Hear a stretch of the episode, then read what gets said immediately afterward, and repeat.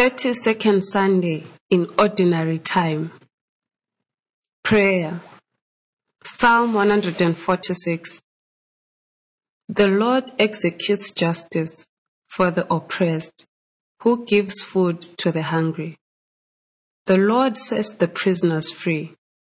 The Lord opens the eyes of the blind. The Lord lifts up those who are bowed down. The Lord loves the righteous. The Lord watches over the strangers. He upholds the orphan and the widow. But the way of the wicked he brings to ruin. The Lord will reign forever. Your God, O Zion, for all generations. Praise the Lord. Reading the Word. First reading. First Kings chapter 17. Elijah set out and went to Zarephath. When he came to the gate of the town, a widow was there gathering sticks. He called to her and said, Bring me a little water in a vessel so that I may drink. As she was going to bring it, he called to her and said, Bring me a morsel of bread in your hand. But she said, As the Lord your God lives, I have nothing back, only a handful of meal in a jar and a little oil in a jug. I am now gathering a couple of sticks so that I may go home and prepare it for myself and my son, that we may eat it and die. Elijah said to her, Do not be afraid. Go and do as you have said, but first make me a little cake of it and bring it to me. And afterwards make something for yourself and your son. For thus says the Lord, the God of Israel, the jar of meal will not be emptied, and the jug of oil will not fail until the day that the Lord sends rain on the earth. She went and did as Elijah said, so that she, as well as he and her household, ate for many days. The jar of meal was not emptied, neither did the jug of oil fail, according to the word of the Lord that he spoke by Elijah. Second reading. Hebrews chapter 9. For Christ did not enter a sanctuary made by human hands, a mere copy of the true one, but he entered into heaven itself, now to appear in the presence of God on our behalf. Nor was it to offer himself again and again, as the high priest enters the holy place year after year, with blood that is not his own. For then he would have had to suffer again and again, since the foundation of the world. But as it is, he has appeared once for all at the end of the age to remove sin by the sacrifice of himself. And just as it is appointed for mortals to die once, and after that the judgment. So Christ, having been offered once to bear the sins of many, will appear a second time, not to deal with sin, but to save those who are eagerly waiting for him. Gospel. Mark chapter 12.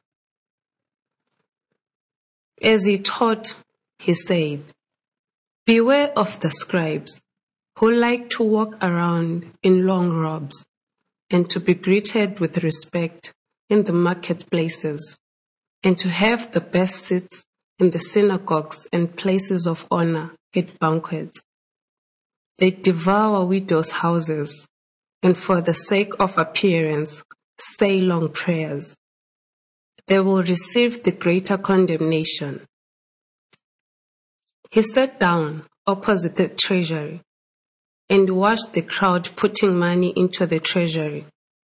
Many rich people put in large sums. A poor widow came and put in two small copper coins, which are worth a penny. Then he called his disciples and said to them, Truly, I tell you, this poor widow has put in more than all those who are contributing to the treasury. For all of them have contributed out of their abundance, but she, out of her poverty, has put in everything she had, all she had to live on. Hearing the word. Wise widows. Two of today's readings present stories of widows in desperate life circumstances. These stories both teach essential lessons in recognizing and reaching for what ensures and sustains abundant and lasting life. Elijah conducted his prophetic mission in a situation of continuous conflict. He witnessed King Ahab turn his homeland, Israel, into an apostate and pagan state.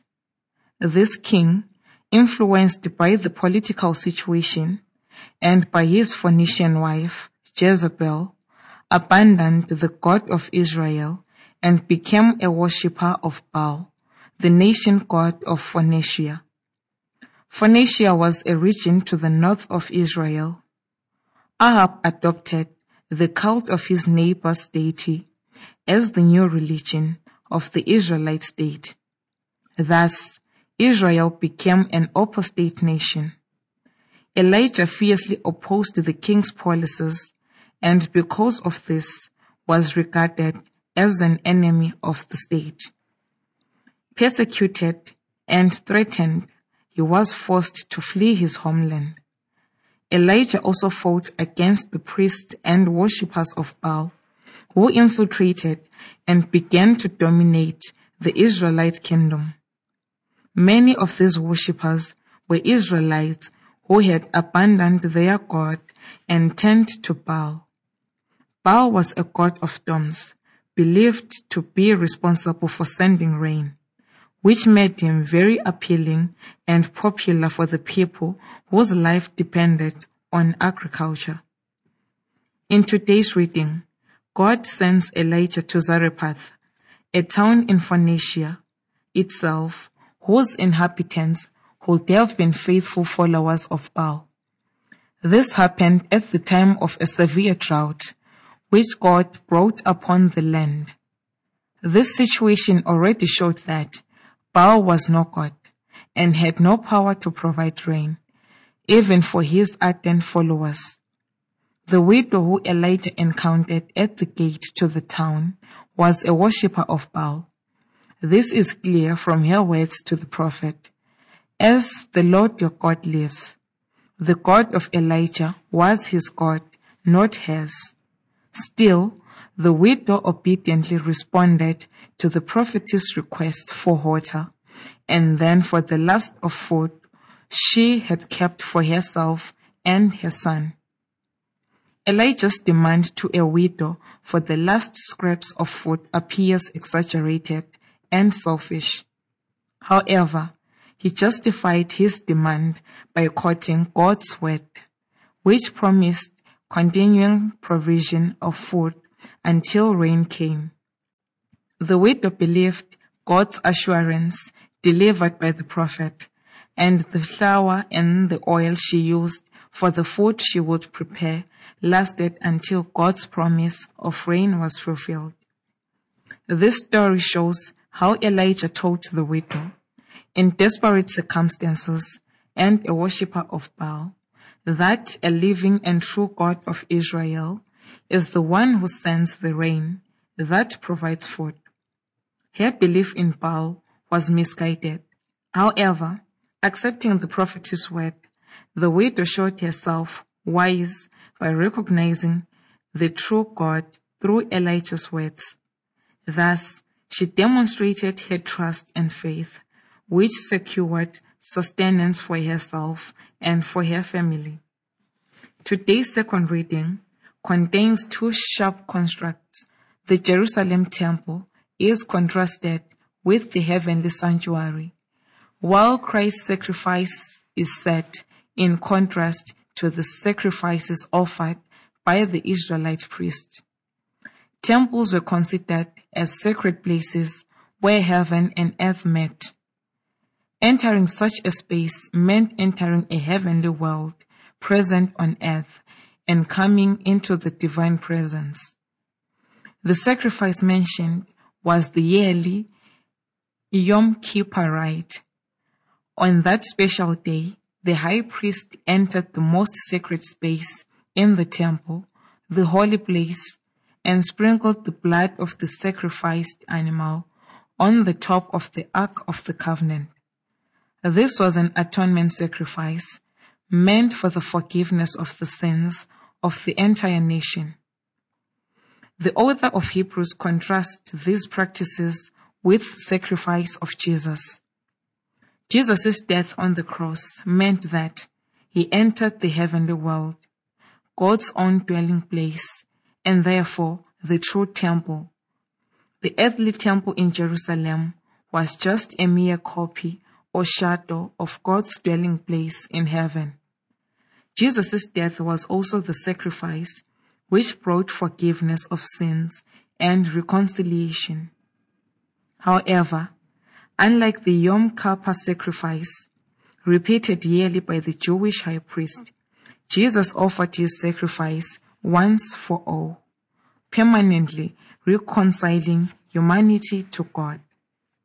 The author concludes this passage with a vision of the future when Christ will return to earth as the glorified Lord and will bring salvation to those who await him.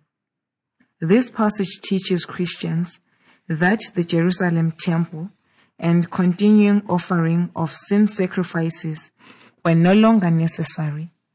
Christ is their high priest in the heavenly temple, and he offered the necessary sacrifice that reconciled them to God.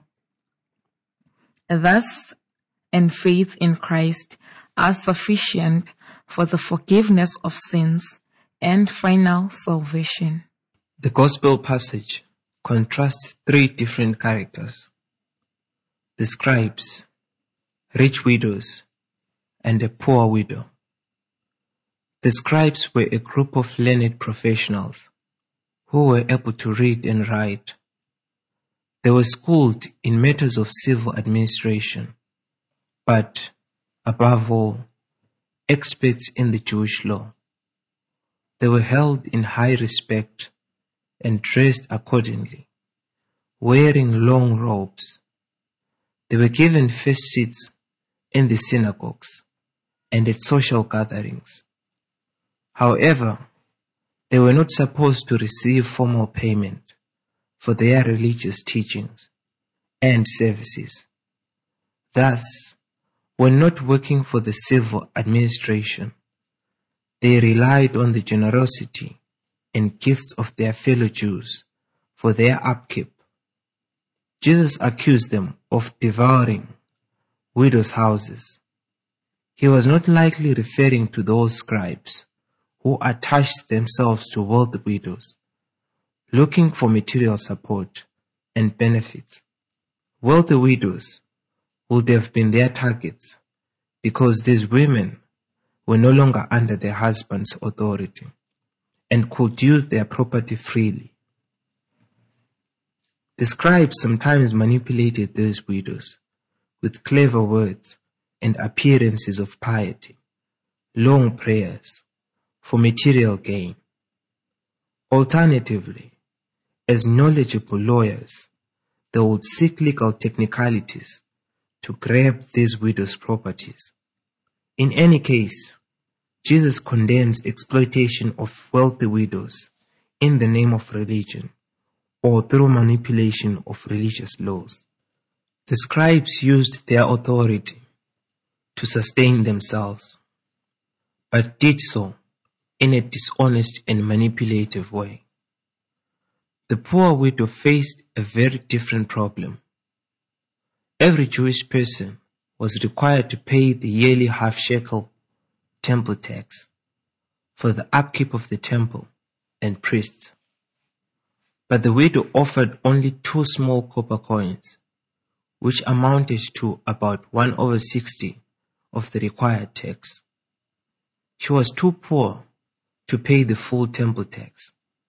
Still, she offered all that she had available. In Jesus' view, this poor widow fulfilled her religious duties through her unreserved and sincere devotion. She held on to nothing for herself, but gave all to God. By giving all she had, the woman also demonstrated her trust that God would provide for her. Unlike the rich scribes, who resorted to dishonest means to sustain themselves, this widow showed wisdom and understanding in discerning what is required of the true believer. The two wise widows from today's readings show that people of faith look first to God to provide for them. The widow of Zarephath, even though not an Israelite, understood and accepted the word of Elijah. She was wise enough to see God working through a man she did not even know. The poor widow from Mark's Gospel knows that God requires wholeheartedly and unrestrained devotion, not a specific amount of money. This widow, despite her inability to fulfill the monetary demands of the temple tax, fulfilled her religious duty in an even greater measure by her utter devotion and trust. The author of Hebrews teaches Christians that God provides the means for salvation by his son's sacrifice on the cross. Christians do not require the temple and elaborate yearly sacrificial offerings. For Christians, wisdom lies in focusing on Jesus and leaving the old practices behind. When believers rely on Jesus rather than any other assurance for salvation, they, like the two widows, show wisdom and can confidently pray the psalmist's words.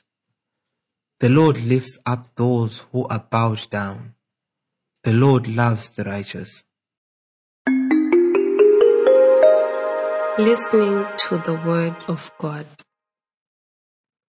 The two wonderful and educational stories about widows we have read today teach us much about looking wisely at life and not allowing false beliefs or lack of material means to prevent us from serving God and living according to his ways.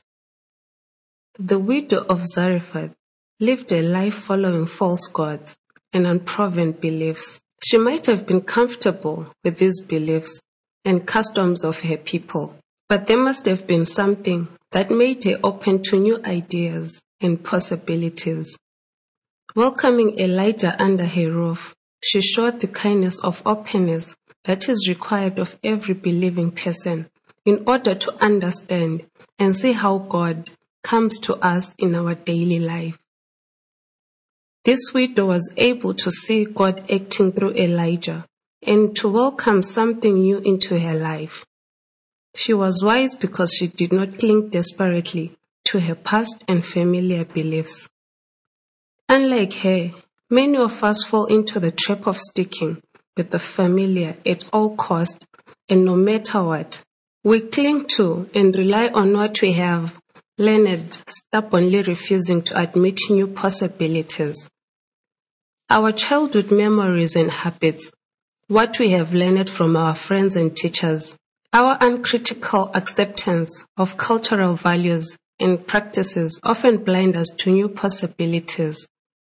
Worse, our laziness and distaste for effort keep our minds closed and our eyes shut to God, who comes to us in ever new and often unexpected ways.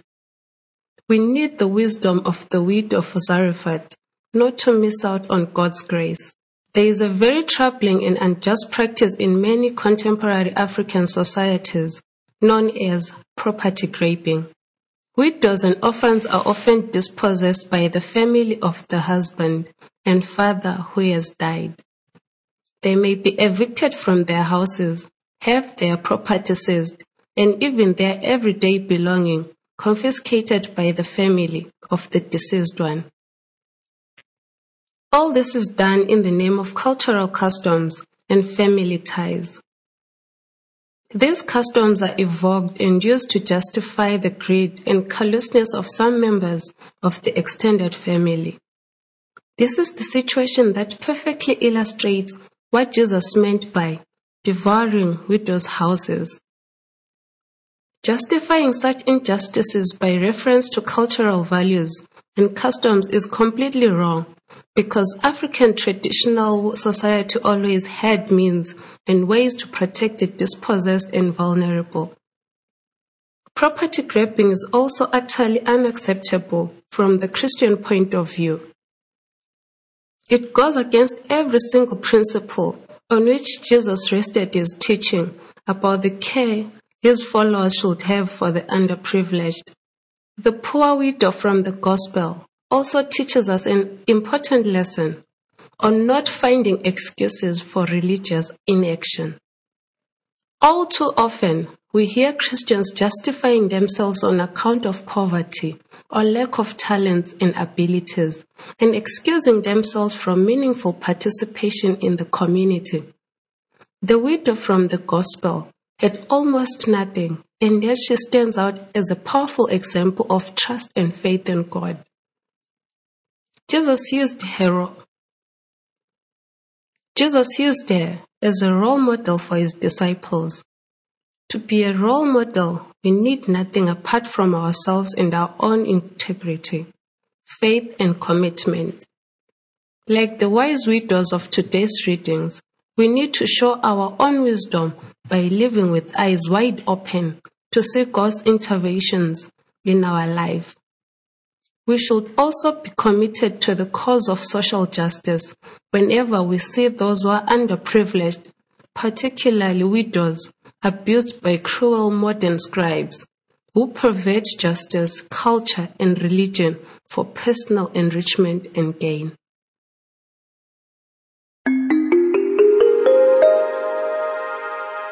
A wise woman has much to say and yet remains silent.